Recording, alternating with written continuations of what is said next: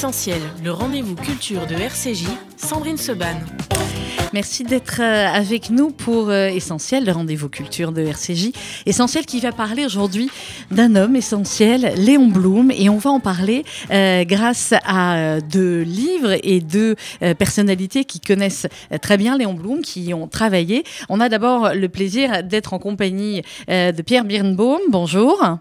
Bonjour. Merci beaucoup d'être euh, avec nous, Pierre. On ne vous présente plus, professeur de sociologie politique euh, à l'Université de la Sorbonne, à l'Institut d'études politiques de Paris, auteur de très nombreux euh, ouvrages et, eh bien de cette préface dont on va parler aujourd'hui, préface des mémoires de Léon Blum, suivie de À l'échelle humaine, qui vient de paraître aux éditions Archidoc.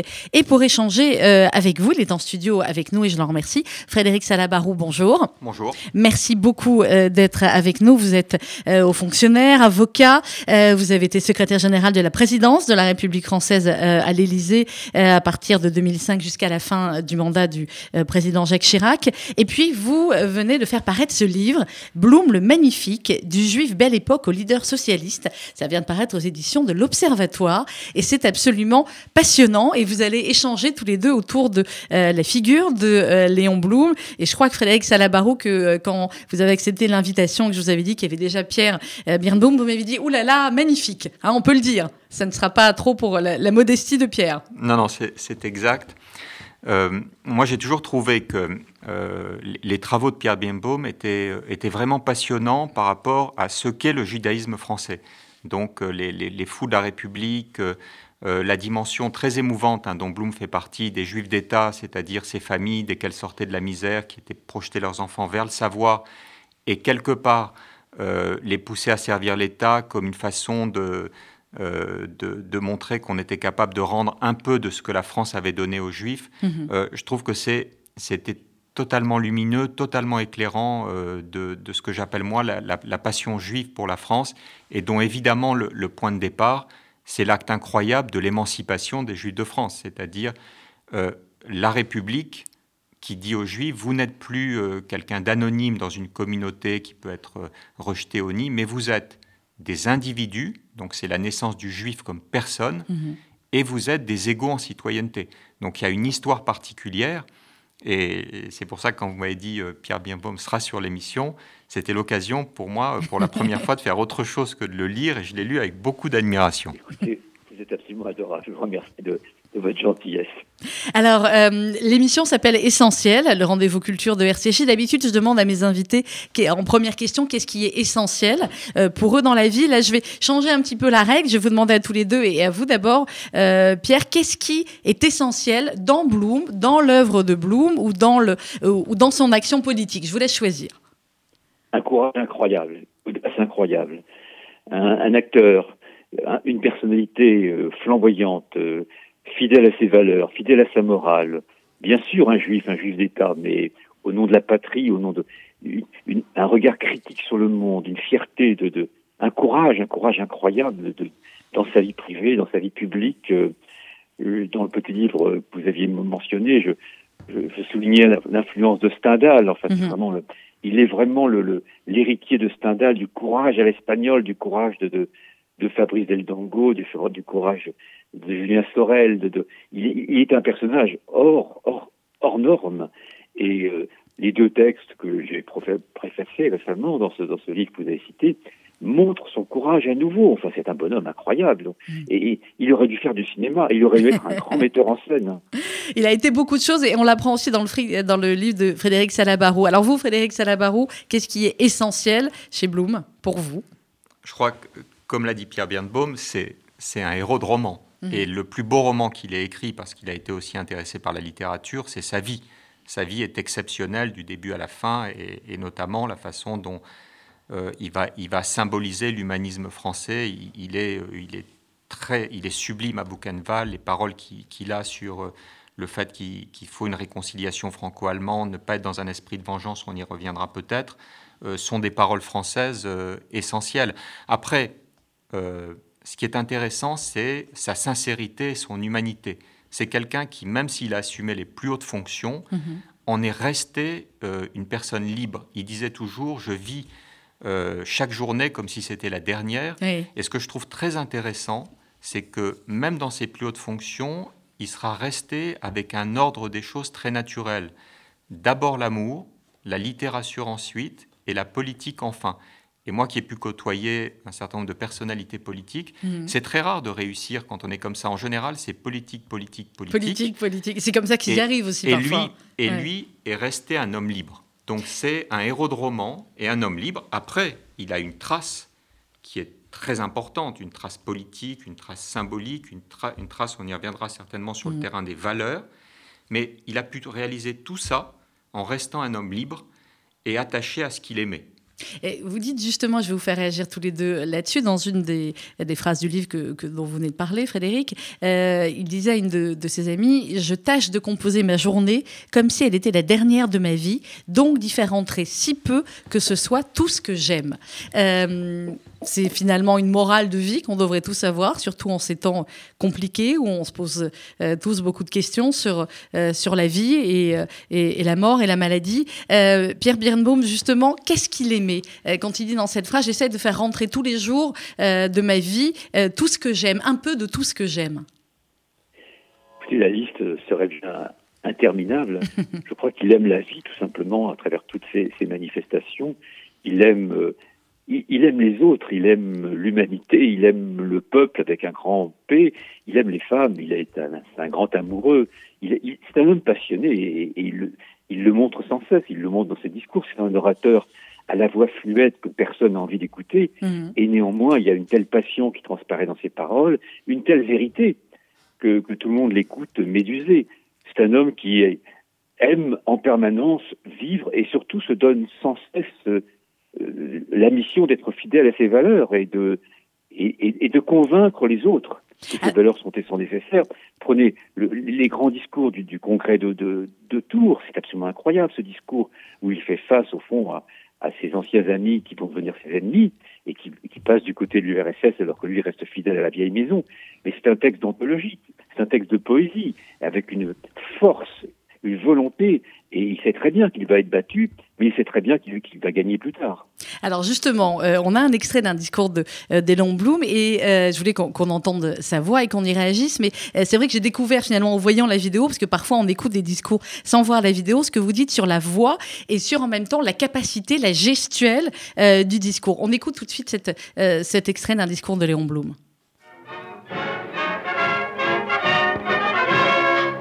succès de notre entreprise, il suppose, je vais me servir d'un mot que vous avez beaucoup entendu dans un autre sens, il suppose la confiance, mais la vraie, non pas la confiance mercenaire, la confiance sous condition de telle ou telle catégorie de possédants, mais la confiance du pays en lui-même.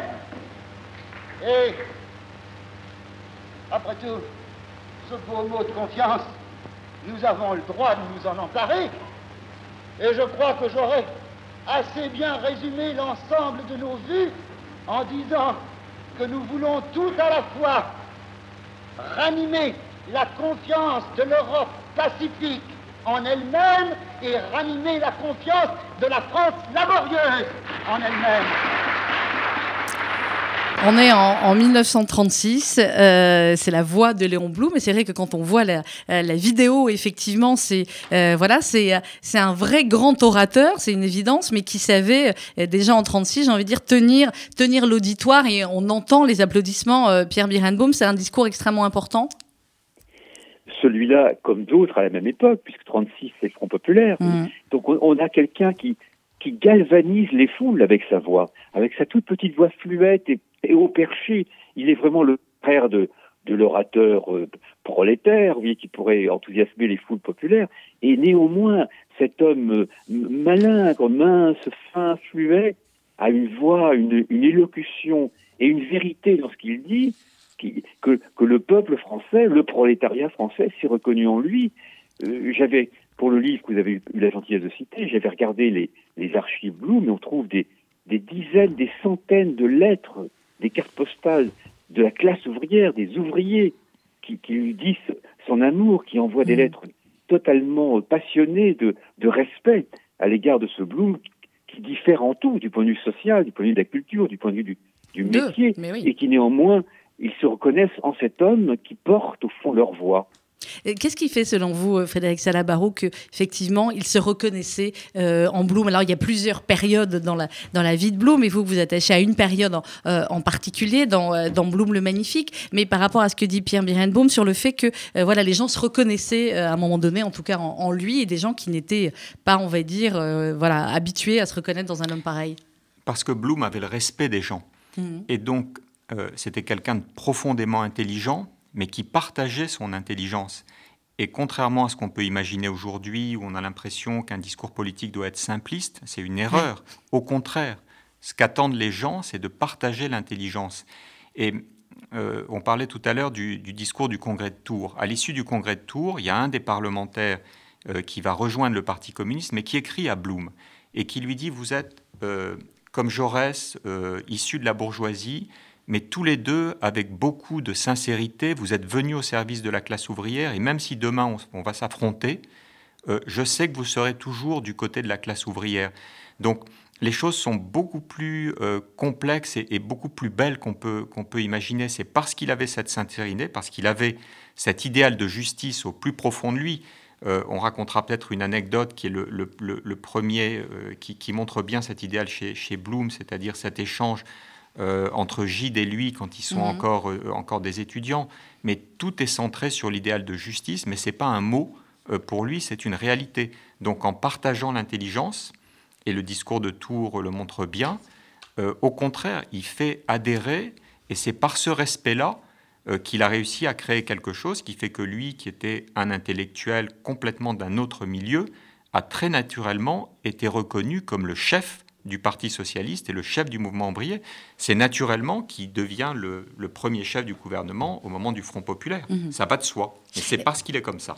Et dans, dans, le discours qu'on a entendu, il parle beaucoup de, confiance. Je fais une petite digression avec la, situation actuelle. Pierre Birenbaum, est-ce que ce n'est pas ce qu'il manque aussi terriblement euh, aux Français parfois aujourd'hui, c'est d'avoir confiance et d'avoir une totale confiance comme ça dans, leur, dans leurs dirigeants et dans leur classe politique? Pour répondre à votre question, faire allusion à à la fin, enfin un passage d'À l'échelle humaine, où il nous donne une critique tout à fait incroyable. On, on, croirait voir en lui un, véritable sociologue. Il analyse ce qu'il appelle la classe dirigeante, dans un terme un tout petit peu marxiste, mais même pas, c'est un terme que les théoriciens de l'élite ont utilisé. Je, vous cite ce, passage. C'est par la détérioration des vertus privées qu'elle, la classe dirigeante française, a perdu sa vertu publique. il montre à quel point ici il y a une, une remise de, de, l'idéal, enfin, de, de, ce que c'est que servir le peuple. Et il pense en effet qu'il faut une révolution morale. Mhm. Cette révolution morale, elle doit être liée, je, vous, je le cite encore, à la fin de, de l'échelle humaine. Il dit ceci, et euh, il faudrait que nos dirigeants en prennent de la graine.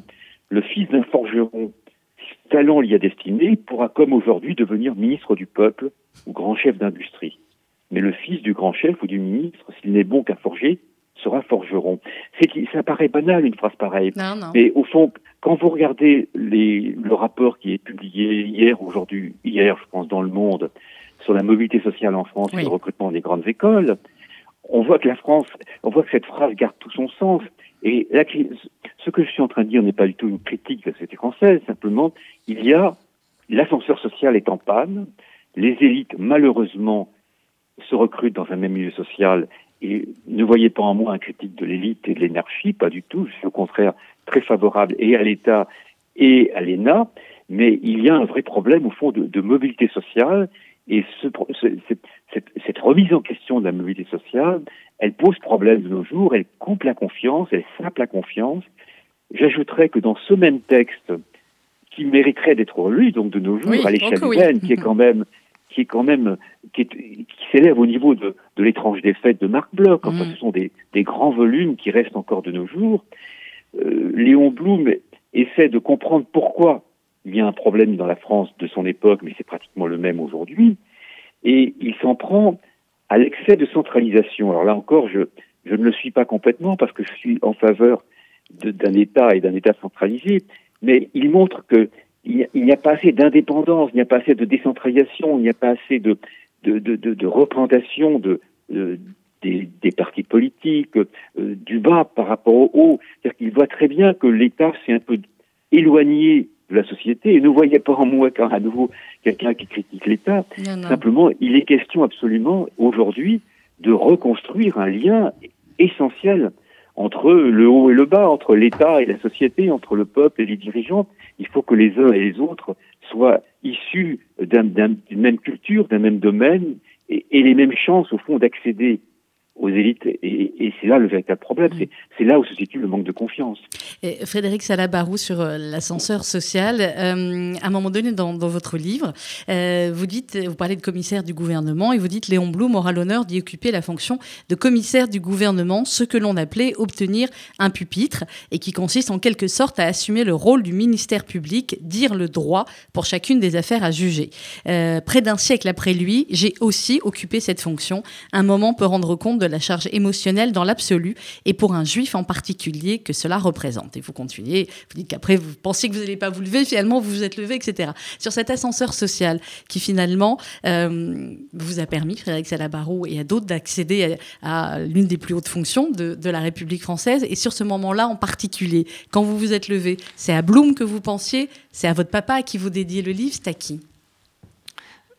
J'ai écrit cette phrase un peu spontanément en me disant que je l'éliminerais au fil hmm. des, relectures du livre et finalement elle est, restée, elle, est restée. Parce que ce que je voulais témoigner, c'est que euh, derrière les apparences, c'est-à-dire euh, voilà l'éducation, les, concours, les, euh, les parcours, il y avait toujours une réalité qui restait et qui était la plus importante, c'est la réalité affective. C'est-à-dire qu'il y a des moments, on peut s'y être préparé pendant des années, ça peut être un projet familial, c'était le cas pour nous, euh, dans une logique euh, dont on parlait tout à l'heure, euh, de, mon père qui est sorti de la misère, puis qui a réussi, et mmh. puis ensuite qui nous a projetés vers le savoir, et puis vers le service de l'État. Derrière ça, il y a une dimension affective très très forte, et effectivement, le fait de se retrouver à cet instant face au pupitre, qui avait été celui notamment de Léon Blum, dans ce lieu qui est une institution française, tu es complètement envahi par l'émotion et c'est un fait partie des, moments euh, de ma vie où très importants et qui sont des marqueurs.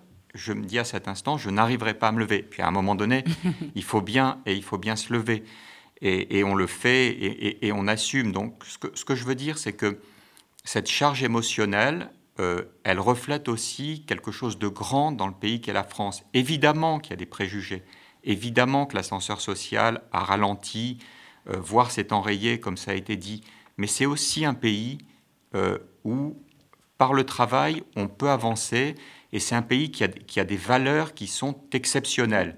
Et moi, je pense que c'est aussi à nous, les, les, Juifs, de la position qui est la nôtre dans la société mmh. française, d'être dans la période de, fracture actuelle, de le redire. C'est un pays où, malgré les difficultés, euh, on a sa chance par le travail. Et donc c'est ça euh, c'était le parcours évidemment à l'époque de Léon Blum, mm. et c'est ça que cela incarne. Et par rapport au problème dont, parlait Pierre Birnbaum, c'est-à-dire le fait qu'il y a un mécanisme de reproduction qui s'est accentué, ça ne veut pas dire qu'il faut laisser de côté les logiques républicaines, c'est-à-dire les logiques de, concours, les logiques d'accession de, à certaines responsabilités par le travail et par le mérite.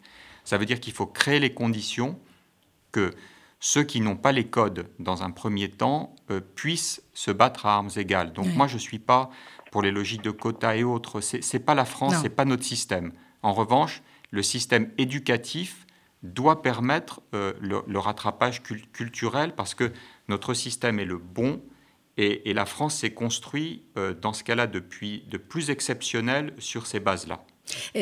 Pierre Birnbaum, Frédéric Salabarou parlait euh, là de, son papa, de ses origines de, euh, Tunisie, euh, modeste. C'était aussi la vision qu'avaient vos parents pour vous du mérite par, par le travail, par l'éducation.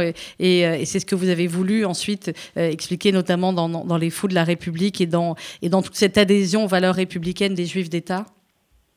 Bah, Nous avons tous un peu le, même parcours, hmm. c'est-à-dire nous, sommes issus de milieux sociaux liés à l'immigration, l'immigration la plus récente, et en une seule génération, euh, par l'effort, par le travail, par la scolarité, grâce aux fameux hussards de la République, euh, aux instituteurs, euh, je dois tout à mon instituteur, M. Martinet, qui m'a donné des cours particuliers gratuit chez lui, avec les bébés qui pleuraient, et grâce à lui, je suis rentré en sixième. Sans lui, je ne serais jamais rentré en sixième. C'est-à-dire que nous sommes la preuve même de la possibilité de cet ascenseur social par le travail, par l'éducation, par la République et par la laïcité.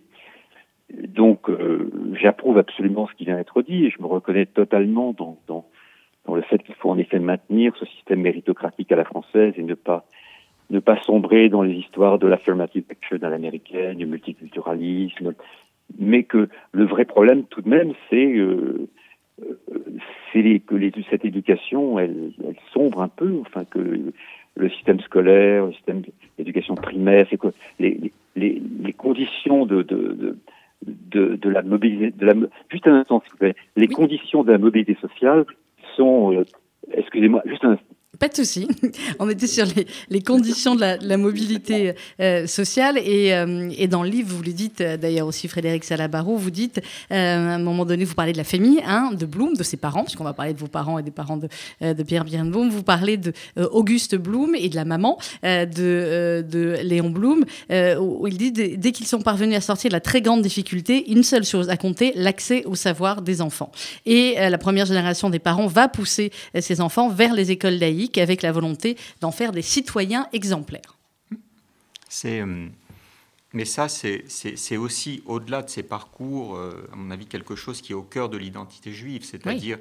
Euh, ce qui compte pour les juifs, et Zweig le dit bien. Hmm. Ah, vous dites Zweig, vous dites Malheur, vous parlez de Kafka, enfin voilà, tous ceux qui ont... Ce que j'ai essayé de montrer dans le livre, c'est que le, parcours de Bloom est le parcours d'une personnalité exceptionnelle, que ça s'inscrit dans, dans, dans, les parcours de, de cette génération de juifs français passionnés par la France et qui veulent, euh, qui veulent en témoigner euh, dans leur vie. Mais quand on élargit aussi le cercle, euh, on retrouve des similitudes avec d'autres juifs en Europe. Quelque part, c'est dans, dans, ce siècle qu'on a appelé mm. la Belle Époque, hein, qui, est très mal nommée parce qu'elle va conduire aux guerres, à la Shoah aussi. c'est aussi cette aventure des Juifs qui, libérés et, et devenus des individus, euh, c'est Zweig, c'est Rathenau en Allemagne, c'était plutôt que ça euh, d'Israéli, vont, vont, partir euh, à la, conquête d'une vie qu'ils veulent bâtir, mais tout en restant fidèles à des valeurs d'identité. C'est pour ça aussi que j'ai cherché à montrer qu'il y a un lien particulier, évidemment, entre les Juifs et la France. Mhm. C'est l'acte d'émancipation. Mais il y a aussi des liens particuliers entre les Juifs et le socialisme, parce que au cœur de ça, il y a une valeur qui est évidemment en partage avec toute l'humanité, mais qui est d'autant plus forte pour les juifs, c'est la notion de justice. Mm. Et ça, euh, c'est ce fil-là euh, que, la, que la mère de Bloom, euh, je, le montre. On va raconter l'histoire des pommes. la, mère et la grand-mère, c'est-à-dire que deux femmes, comme toujours, sont, sont à l'origine de beaucoup de choses. la mère avait une telle passion de la justice qu'elle coupait les pommes euh, en deux et donner des moitiés à chacun de ses fils de façon, raconte Bloom, euh, à ce qu'il n'y ait aucune inégalité entre eux. La grand-mère, qui était libraire, qui avait été euh, communarde, mhm. lui transmet aussi la, passion du fait que la justice, c'est pas pour un autre monde, elle doit se faire maintenant. Mhm. et, et, par l'action politique, il y a les deux choses. Après, moi, il y a une anecdote que je raconte qui, à mon avis, dès le début, dit tout de Bloom il était évidemment passionné de littérature. Mm. Donc il est avec Gide, ils sont au quartier latin, il se passe sous le manteau euh, les poèmes de José Maria de Heredia, La gloire de l'époque. Et puis Gide, à un moment, euh, se retourne, il n'y a plus Bloom à côté de lui. Il revient et avec deux journaux.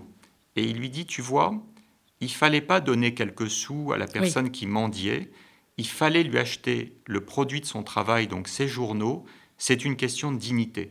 Et donc là, euh, tout est dit à cet instant. À cet instant, Bloom se dit qu'il veut devenir un auteur et autre, mais il est déjà le Bloom de l'idéal de justice, le Bloom du Front populaire. Mm tout est dit à cet et l'idéal des valeurs juives euh, de, de, Tzedaka, que nous connaissons par cœur ici, et dont vous parlez aussi dans le livre euh, à un moment donné. Euh, sur ces valeurs, Pierre Birenbaum, de, de justice, on parlait de confiance, on parlait de courage, et vous le dites d'ailleurs dès, le, dès le début aussi de, de, cette préface, à la fois le courage de Bloom, un courage intellectuel, évidemment, un courage de valeur morale, et un courage physique aussi parfois. Et là aussi, vous le racontez au, au début, Frédéric Salabarou, dans, dans votre livre, quand Bloom est agressé par, euh, par l'action française. Pierre Birenbaum, sur cette notion de courage absolu chez Blum. bah, elle, est constante et elle, il est fidèle toute sa vie à, cette, à ce courage physique qui est un courage moral. Parce que, il se bat en duel et tout. enfin, à, à, différents moments de sa vie, on pourrait même commencer prendre le Bloom jeune qui se bat en duel. Mhm. C'est quelqu'un qui, qui, qui, ne recule pas devant le fait de, de, sortir son épée et de se battre avec une violence euh, dont témoignent tous les rapports euh, des journalistes qui, qui assistent au duel. C'est un homme qui a le courage physique. Il a un courage physique absolument incroyable pendant lorsqu'il est euh, lorsqu'il est agressé par les camelots du roi en 34. Il a un courage physique parfait durant le Front populaire lorsque les foules, lorsqu'il y a, des, il y a des, des, violences avec l'extrême droite et l'action française. Mhm. Il a un courage physique inouï pendant en 1940, quand il est menacé d'arrestation par les Allemands en tant que juif, et il dit lui-même je vais rester parce que si je fuyais, si je partais, on, me verrait comme un fuyeur. Je sais qu'on va m'arrêter, mais je vais faire face. Et le courage physique en prison est un rien, mm. physique et moral. Il est tout seul, il est coupé du monde, et il prête défense avec avec un acharnement de juriste, puisqu'il est juriste lui-même au Conseil d'État, il a été au Conseil d'État longtemps, précisément comme commissaire du gouvernement. On voit toute sa vie un véritable courage euh, physique, moral, mental. Il porte fond, euh, il, représente la France euh, rationnelle, la France des droits de l'homme qui défend, qui se défend contre les qui se défend contre la milice, qui se défend contre l'extrême droite, et qui, et qui affronte aussi ses anciens camarades du Parti communiste avec un, courage mental, parce qu'il faut quand même faire face dans un environnement hostile tout au long de sa vie, il a, il a témoigné de ce courage. Alors, il euh, y, a des thèmes qui sont évidemment très, euh, très communs, à la fois dans, votre préface de ce mémoire de Léon Blum, euh, Pierre Birenbaum, et dans le livre de Frédéric Salabarou, Blum, Blum le Magnifique, c'est Dreyfus et c'est l'affaire Dreyfus que vous développez amplement dans le livre, Frédéric Salabarou, mais sous d'autres angles aussi, pour montrer évidemment la, fracture dans la société française, mais pour montrer aussi l'importance que ça a, a, a eu pour Blum. Oui, c'est un, l'affaire Dreyfus m'a passionné euh, à plein de titres. Euh, bon, d'abord d'une manière générale parce qu'elle montre la capacité de la société française euh, à s'empoisonner. Mm. ensuite, elle montre qu'il ne faut pas caricaturer la société française, c'est-à-dire qu'il y a une partie de la société française, pas ses élites d'ailleurs, hein, qui ont été aveuglées, qui ont été lâches, mais voilà, des, des, des, des Peggy, des Lazare, des, Jaurès, quand il, quand il fait le mouvement, qui est évidemment Zola, qui ont été au rendez-vous. Donc la, France, c'est aussi celle euh, qui s'est levée pour Dreyfus et qui a transformé la vie politique euh, à partir de là. ce qui m'a passionné chez dans l'affaire Dreyfus, c'est d'abord Dreyfus lui-même. Dreyfus est un héros et un grand héros français. Ce qui est très intéressant dans Dreyfus, c'est que s'il y a eu une affaire Dreyfus, c'est qu'il était très exactement pas ce que les antisémites disaient de lui. Euh, la phrase de Barès, qui est une phrase impardonnable, mm. d'inhumanité, c'est-à-dire que Dreyfus ait été capable de traduire, je le conclus, de sa race, c'est-à-dire que tu ne donnes aucune chance au libre arbitre euh, de l'homme. Mais si Dreyfus n'avait pas cru que l'armée était honnête, que les institutions françaises finiraient par reconnaître euh, son innocence, il n'aurait pas tenu, aucun homme n'aurait tenu à l'île du diable. Il se serait laissé mourir et il n'y aurait jamais eu d'affaire Dreyfus. Lui, il avait cette foi dans l'armée française et dans la France. Il, il, croyait au général de Boisdeffre, hein, qu'il mm. avait rencontré. Il disait il sera là et il sera là pour défendre la vérité. Et ça, c'est passionnant parce que c'est une ruse de l'histoire au mm. sens euh, philosophique du terme. C'est parce qu'il n'était pas ce que disaient les antisémites que l'affaire Dreyfus a pu exister et qu'elle a pu euh, leur donner tort. Ensuite, dans le parcours de Blum, ce qui est très intéressant, c'est euh, l'affaire Dreyfus et le sionisme. Mm. Euh, le sionisme naît de l'affaire Dreyfus. Théodore Herzl, qui était très très très loin de la pratique, la religion, etc., ça faisait partie des, de, juifs de cette époque qui, qui savaient qu'ils étaient juifs, mais sans plus. Au moment de l'affaire Dreyfus, il a conscience que quelque chose est en train de se passer en Europe. Et pour lui, il a l'intuition que la solution est le sionisme. Euh, Lazare, qui faisait partie de. Bon, qui est un, qui est un personnage exceptionnel euh, et qui lui aussi va aller à sa manière vers un sionisme plus, plus révolutionnaire encore, fait un peu ce parcours. Vous dites Lazare, c'était le premier juif qui se leva pour un juif. Oui, c'était son honneur à mm. Lazare. Euh, et c'est quelqu'un qui mérite d'être redécouvert dans, dans, le panthéon des Juifs de France et dans le Panthéon français également. Mais Blum fait, un parcours qui est, intéressant. il aurait pu, comme Proust, revenir dans les salons et quelque part faire des dîners de réconciliation entre les anti-Dreyfusards mmh. et les Dreyfusards. Ça, ça serait un Bloom euh, qui sort de l'histoire et, qui, euh, et qui revient à une vie, une vie bourgeoise et agréable. Proust l'a fait. Euh, il aurait pu être sioniste comme Herzl, comme, comme, d'autres, comme Lazare. Et c'est là qu'il y a une rupture dans l'histoire de Bloom, c'est-à-dire que par sa rencontre avec Jaurès, mm-hmm. il décide de poursuivre son engagement mais son engagement à l'intérieur de la nation française et à travers le socialisme. Donc il y a un moment de rupture qui est intéressant. Donc l'affaire Dreyfus est dites Dreyfus ou la prise de conscience. Euh, Pierre Birenbaum sur euh, justement, ben, voilà, sur euh, l'affaire Dreyfus sur laquelle vous avez tant travaillé et, Léon Blum. Écoutez, c'est une grande question là. Mmh. Compliqué, la réponse n'est pas simple. je partage ce qui vient d'être dit, mais pas complètement non plus il ne faut pas sous-estimer tout de même la, part de, de l'antidreyfusisme dans les élites, mais aussi dans le peuple, dans les manifestations de violence qui ponctuent ces années. Il ne faut pas sous-estimer le fait que le malheureux capitaine est en prison euh, depuis euh, la fin 94 et que c'est qu'en 98 que les bonnes âmes se réveillent. Il ne faut pas sous-estimer le fait que c'est la famille et les juifs d'abord qui viennent au secours de, de, de, de, Dreyfus et personne d'autre, et que encore en 97, euh, il y a des textes quasiment antisémites de Jaurès et de Zola. Hmm. Il faut nuancer tout cela. Hmm. Mais bon, oublions tout cela. Euh,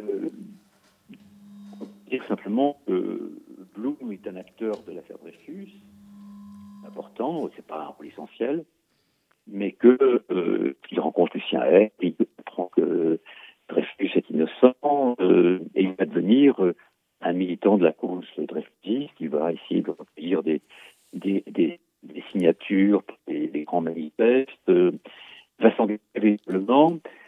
D'ailleurs, Proust lui-même, là encore, pour nuancer ce qui vient d'être dit, Proust est loin d'être indifférent et il participe quand même aussi dans la Revue Blanche et d'autres fautes d'action à l'action en faveur de Dreyfus. Mais ce qu'il faut retenir tout de même, c'est que l'affaire Dreyfus, c'est à la fois le, ce qui signale l'exceptionnalisme français, que c'est la seule société au monde où une affaire Dreyfus peut éclater, puisque la seule société au monde où un juif cède à l'état-major, il n'est même pas le premier, grâce aux grandes écoles, grâce à la méritocratie, grâce à la laïcité. Aucun juif qui accède à des fonctions comme ça, comme celle-là, en Allemagne, en Angleterre, aux États-Unis, a fortiori dans les pays euh, dictatoriaux comme ici.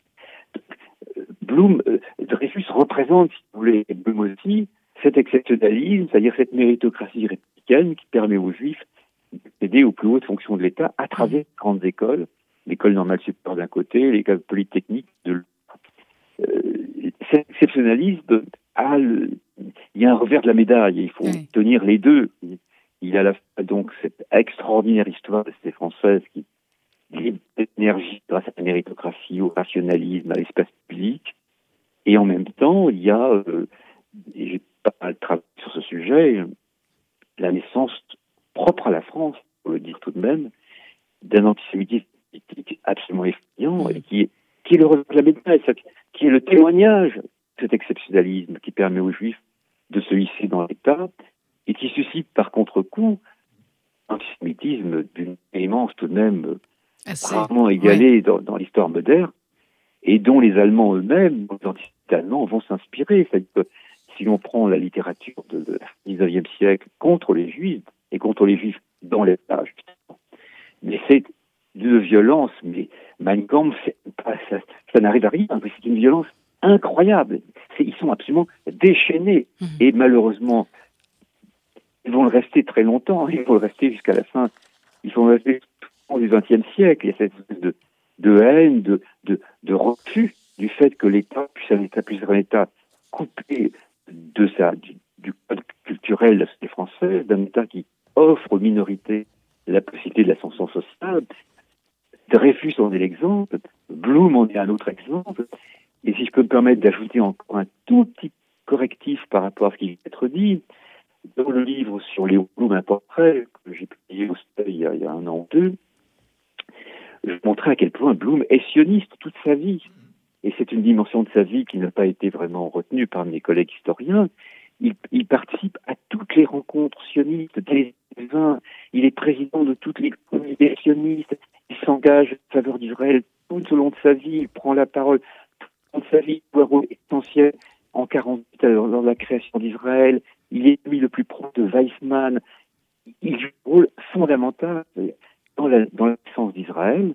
Il a été estimé et comme vous savez certainement, il y a un book en Israël qui s'appelle le oui, Bloom, Exactement. moi-même, et je crois que j'étais le, le, seul historien à me rendre moi-même dans ce kibbutz. Mm -hmm. Et on trouve, il y a une statue à l'entrée, des choses extraordinairement mouvantes, égard de Bloom. Et il y a toutes des archives qui sont tout à fait passionnantes, qui montrent à quel point il y a un aspect incroyable des plus grands fondateurs du sionisme, de Golda Meir, Meir Moshe Charette. Ouais. Il, il, y a, il, y un amour de, de Dreyfus, de, de Bloom, qui est absolument incroyable. Et je, le dis modestement, aucune école n'avait été voir ces archives. Et donc cette dimension sioniste et à la fois française de Bloom Mm -hmm. est quelque chose de tout à fait original qui mérite d'être souligné. Euh, Frédéric Salabarou là-dessus, et en même temps, on va en profiter, Pierre Biradboum, pour essayer d'améliorer la, la, ligne téléphonique qui n'est pas, qui est pas très bonne, et on veut entendre chaque syllabe des mots que vous, vous prononcez, Frédéric Salabarou, sur la notion comme ça. Non, non, eff effectivement, euh, juste euh, deux, deux, deux, petits éléments. Je crois qu'on partage, euh, on partage tout à fait euh, la, la, la, même vision sur l'affaire Dreyfus. Ce que je voulais dire, c'est qu'il ne faut pas être caricatural. C'est pas, euh, voilà, la France aussi s'est partagée, c'était son honneur. Mmh. c'est vrai que le monument Henri, euh, c'est-à-dire oui, la, euh, la, la, la, souscription euh, pour aider après, après le, le, suicide ou assassinat qui sait du, du, du, colonel Henri, la, mmh. la, famille, est effrayant d'antisémitisme et de, violence. Des gens qui. Donnent, voilà, on, on, est sur des phrases qui sont, qui sont des phrases qui sont annonciatrices de, de, de, la Shoah. Et donc, évidemment, cette dimension, vous avez raison, euh, prof, professeur, est très très forte. Et donc, euh, je ne suis pas du tout dans une logique consistant, bien au contraire, à ne pas en, à pas en avoir conscience.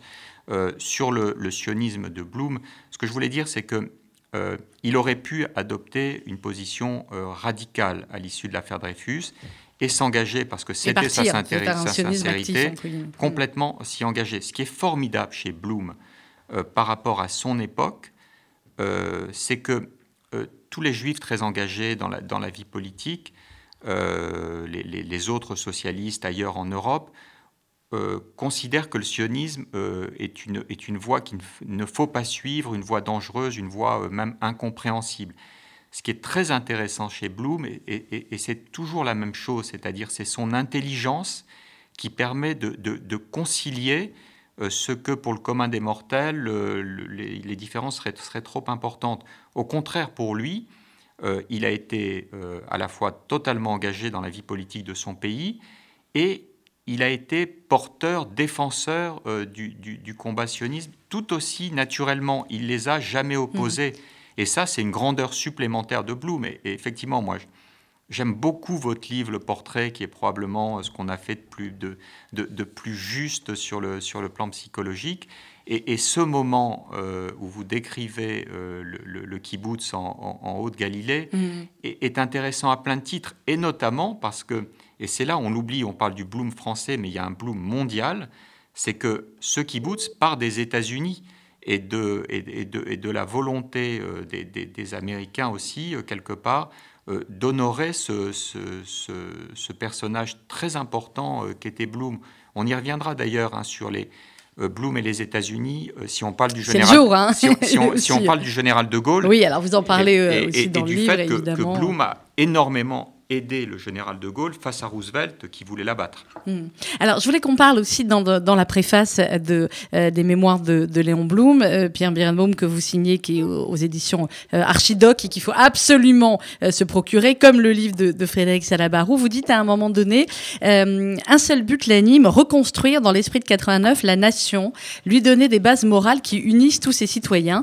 Dans ce sens, en dehors de Jaurès, ce n'est pas un hasard si Blum trouve en Renan une figure presque autant euh. Et vous parlez comme ça de, de la nation, de reconstruire la nation.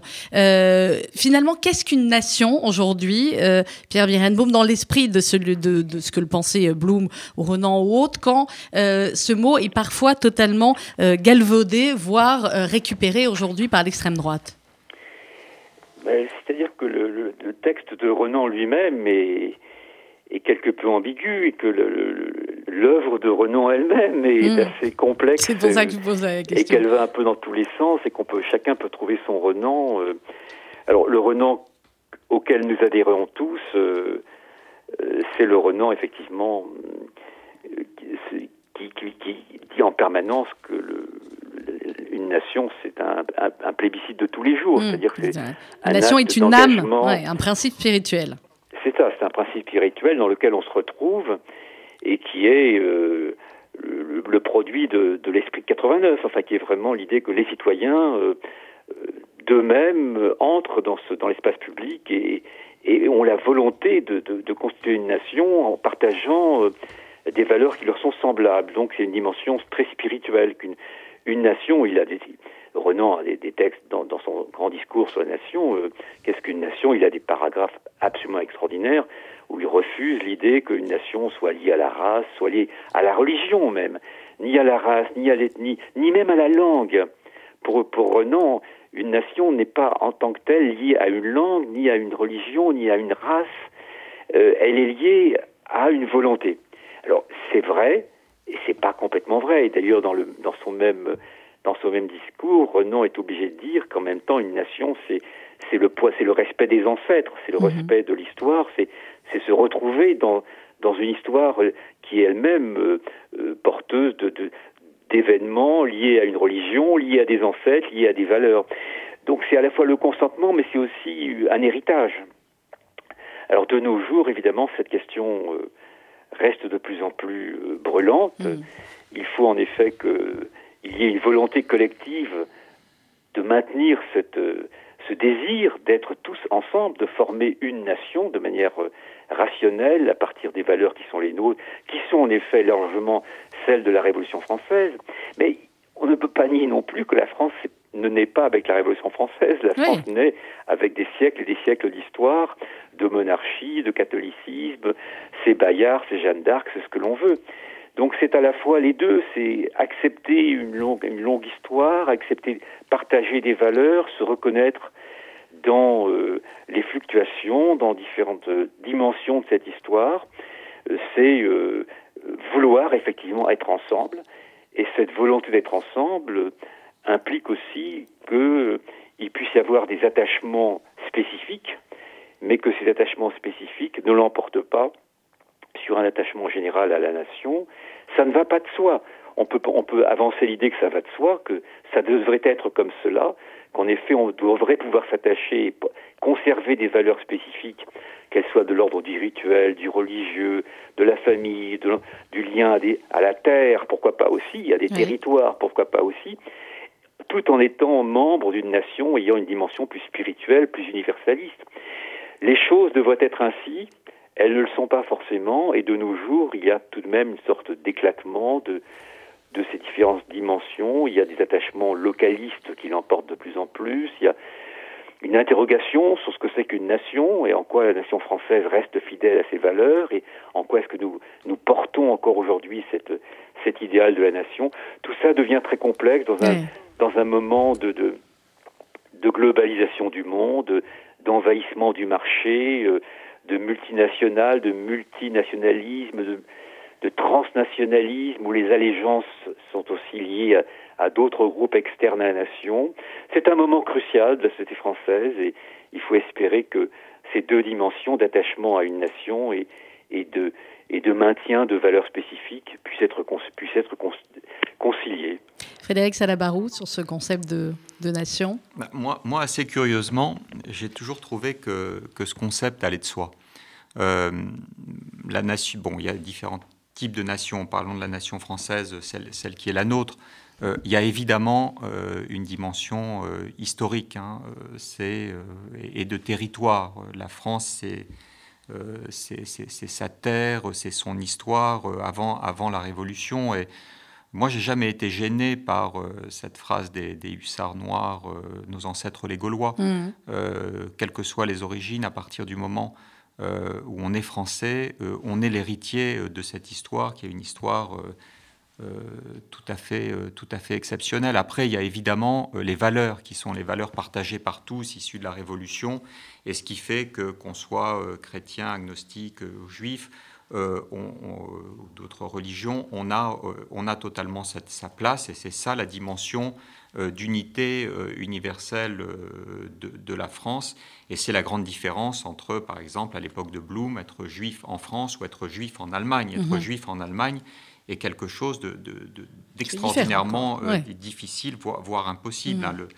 le, le, parcours de Ratnaud, par exemple, le montre, mais c'est un autre sujet. Et puis, il y a, euh, et ça c'est ce que De Gaulle a, très très bien montré, euh, la France n'est pas une nation comme une autre. Il y a des exigences particulières, il y a une voie particulière. Euh, et donc la France, elle n'est pas perçue à l'étranger comme une nation comme les autres. On attend parfois plus de la France, pays des Lumières, que d'autres pays. Et, elle est faite pour aller de l'avant. Mm. C'est-à-dire la France est liée aussi à l'idée de progrès et à l'idée de, de, de messages particuliers. Et donc voilà, pour moi, c'est vraiment l'histoire, les valeurs et la capacité euh, à jouer un rôle dans, dans, le monde. Et pour ça, euh, voilà, c'est pas par hasard euh, que, que, De Gaulle euh, symbolise la nation française. Euh, il incarne ça presque physiquement. On, a beaucoup parlé euh, finalement du, judaïsme, évidemment, et de la personne de d'Elon Blum. Mais il y a aussi tout un chapitre excessivement important dans, votre livre, Frédéric Salabarou, sur, sur le socialisme et sur comment, effectivement, Blum va prendre certains, certains pouvoirs. Vous parlez de l'héritage de Jaurès, etc. J'ai envie de vous poser du coup la question à tous les deux, Pierre Birenbaum et, et Frédéric Salabarou. Qui sont les héritiers de Léon Blum aujourd'hui? Est-ce qu'ils sont forcément socialistes Pierre le premier. Personne ne veut répondre en premier. Allez, Frédéric voulait répondre en premier. Allez-y. Je pense que le, ce qui est intéressant dans le parcours de Léon Blum, c'est que euh, tout Français, qui soit évidemment socialiste, mais euh, comme c'est mon cas, euh, de, de, droite ou sans, sans sans attachement politique particulier, peut se reconnaître euh, dans Léon Blum. Et moi, ce que j'aime dans son parcours, c'est que d'abord, il, symbolise des valeurs et une humanité, un euh, une vie qui est, une vie de roman, c'est-à-dire que voilà, on, est d'abord et avant tout une personne. Euh, ensuite, il y a évidemment son parcours euh, dans le cadre du socialisme, le Front populaire, qui est quand même un moment avec des acquis qui aujourd'hui, qui remettraient en cause les congés payés, euh, qui remettraient en cause la semaine des 40 heures, la place des syndicats dans l'entreprise et autres. Donc ça, tout ça, ça a dépassé les choses.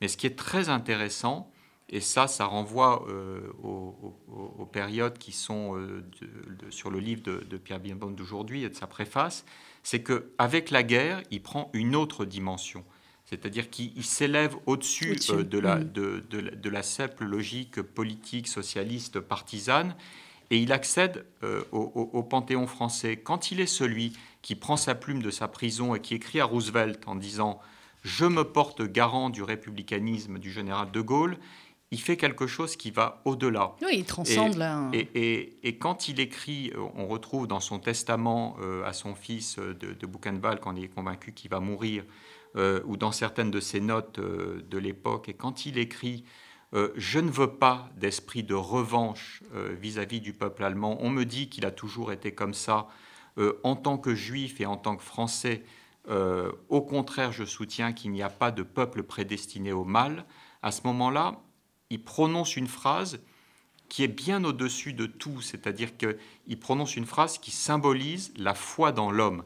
Et mm. moi, ce que je trouve très intéressant dans cette période de la guerre, c'est que De Gaulle et Blum prononcent deux phrases essentielles.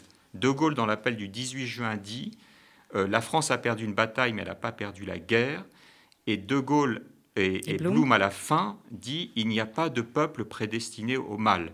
Et donc, quelque part, il ouvre la, la possibilité d'une réconciliation et d'être capable d'aller de l'avant.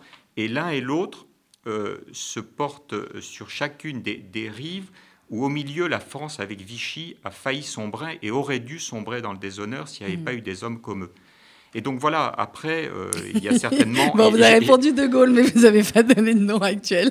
Non, mais je pense que c'est comme tout. Euh, il, il appartient aux générations d'aujourd'hui et c'est valable à droite comme à gauche, de se montrer à la hauteur de leurs grands anciens. On ne construit pas le présent et le futur si on se détache de son histoire. Pierre Birenbaum ah, Je vois que vous avez été d'une prudence dessus. Mais oui, il a été très prudent. Alors, les héritiers de Blum, qui sont-ils et est-ce qu'ils sont forcément socialistes Quel talent pour éviter de répondre non, non, au contraire, c'est. Mais si, alors allez-y, Pierre, mais oui. Votre question montre euh, et, l'embarras euh, avec lequel je, suis pour essayer de tenter de vous répondre le, le, confirme. Euh, on ne voit pas bien. C'est une réponse. Dans la France d'aujourd'hui, le surgissement d'un d'une personnalité de ce type, euh, euh, comme d'autres d'ailleurs qui existaient au fin 19e ou au 20e siècle dans, dans, le personnel politique français, on ne voit pas bien actuellement euh, une voix à la fois courageuse, morale, porteuse d'un projet.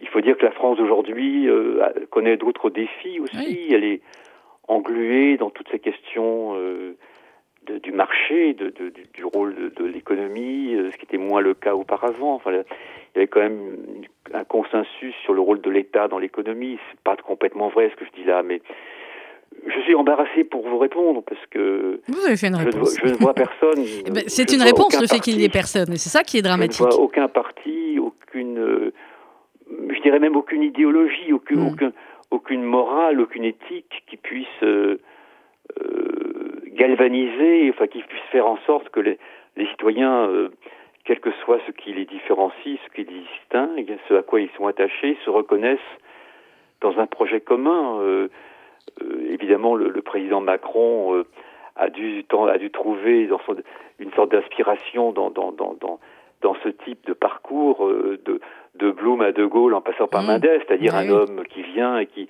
dans lequel la nation se reconnaît et tente de se reconnaître il n'est pas absolument certain qu'il ait porté jusqu'au bout ce projet ou qu'il le porte complètement dans, dans sa dimension effectivement euh, humaniste, euh, dans sa dimension où il n'y a pas il a pas une phrase qu'on puisse reprocher à Léon Blum, il n'y a pas un mot, hmm. une image, une rhétorique, un point de vue que l'on puisse lui reprocher. Il n'y a aucune c'est pas complètement vrai euh, de nos dirigeants d'aujourd'hui et il ne s'agit pas de les accabler, bien évidemment. Non, il s'agit mais simplement de constater que nous, mm. nous, sommes dans une autre époque. Et euh, je dirais d'ailleurs euh, de manière prudente euh, que le rapport entre les Juifs et, la nation n'est pas non plus le même exactement. le rapport entre les Juifs et l'État n'est probablement pas le, même non plus que tout au long du XIXe siècle et qu'au XXe, qu'après Vichy, que de nos jours le, le, rôle prédominant de l'économie fait en sorte que les familles préfèrent que leurs enfants, leurs fils ou leurs filles fassent HEC, Subdeco ou, ou un, un diplôme d'économie à Harvard ou à Yale que, que l'ENA. Euh, il y a de moins en moins de candidats à l'ENA et parmi eux, je pense que les juifs de France d'aujourd'hui ne sont pas aussi nombreux qu'ils l'auraient qu'ils l'auraient été. C'est-à-dire que le, le, rôle prédominant de l'État et de la rencontre entre l'État à la française et les juifs euh, euh, se délite un peu, de même que le, le, lien entre l'État et, le peuple français tout entier. Je le regrette, c'est pas du tout. Euh, hmm. ben, la, euh, la, solution, parce que malheureusement il nous reste une minute trente d'émission, la solution, c'est que eh bien tous ceux qui nous écoutent lisent ces deux ouvrages et, et encouragent leurs enfants, leurs adolescents à lire et à, et à se passionner ainsi pour pour la politique. En 20 secondes quand même, et l'un et l'autre, je sais que la question va être très dure. Est-ce que Blum aurait été Blum s'il n'avait pas été juif? Je dirais que non. Vous vous dites non, Pierre bien. Frédéric Salabaro Certainement pas. Certainement pas. Eh bien voilà, nous terminons là-dessus. C'était un vrai bonheur de vous avoir tous les deux. Euh, Pierre Biredbeau, merci beaucoup. Vous savez qu'il y a des étudiants à vous qui ont des hautes fonctions et qui sont venus dans, dans ce studio, qui étaient tellement fans de vous, qui gardent vos cours. C'est le seul cours oh. qu'il a gardé. Je pense qu'ils veulent vous le faire dédicacer. Moi, je ne regrette qu'une chose, c'est de ne pas vous avoir eu en professeur. Mais bah, heureusement, il y a vos livres. Vous êtes, adorable. Je vous remercie tous deux. Merci. merci beaucoup. Merci à vous euh, infiniment, Pierre Birindome, d'avoir été avec nous. Je rappelle que vous avez fait, vous avez euh, fait énormément de livres, mais là, le dernier, enfin, en tout cas, c'est la, la préface des mémoires, suivi de À l'échelle humaine euh, de Léon Blum, Frédéric Salabaron. Merci beaucoup. Il y avait encore des, des dizaines de thèmes dans votre livre qu'on n'a pas eu le temps d'aborder en une heure, notamment Bloom et, et, les femmes. Ce sera peut-être l'occasion, et Bloom et la littérature, ce sera peut-être l'occasion d'une autre émission. plaisir. Merci infiniment, Frédéric Salabarou. Bloom, le magnifique du Juif Belle Époque au leader socialiste, ça vient de paraître aux éditions de l'Observatoire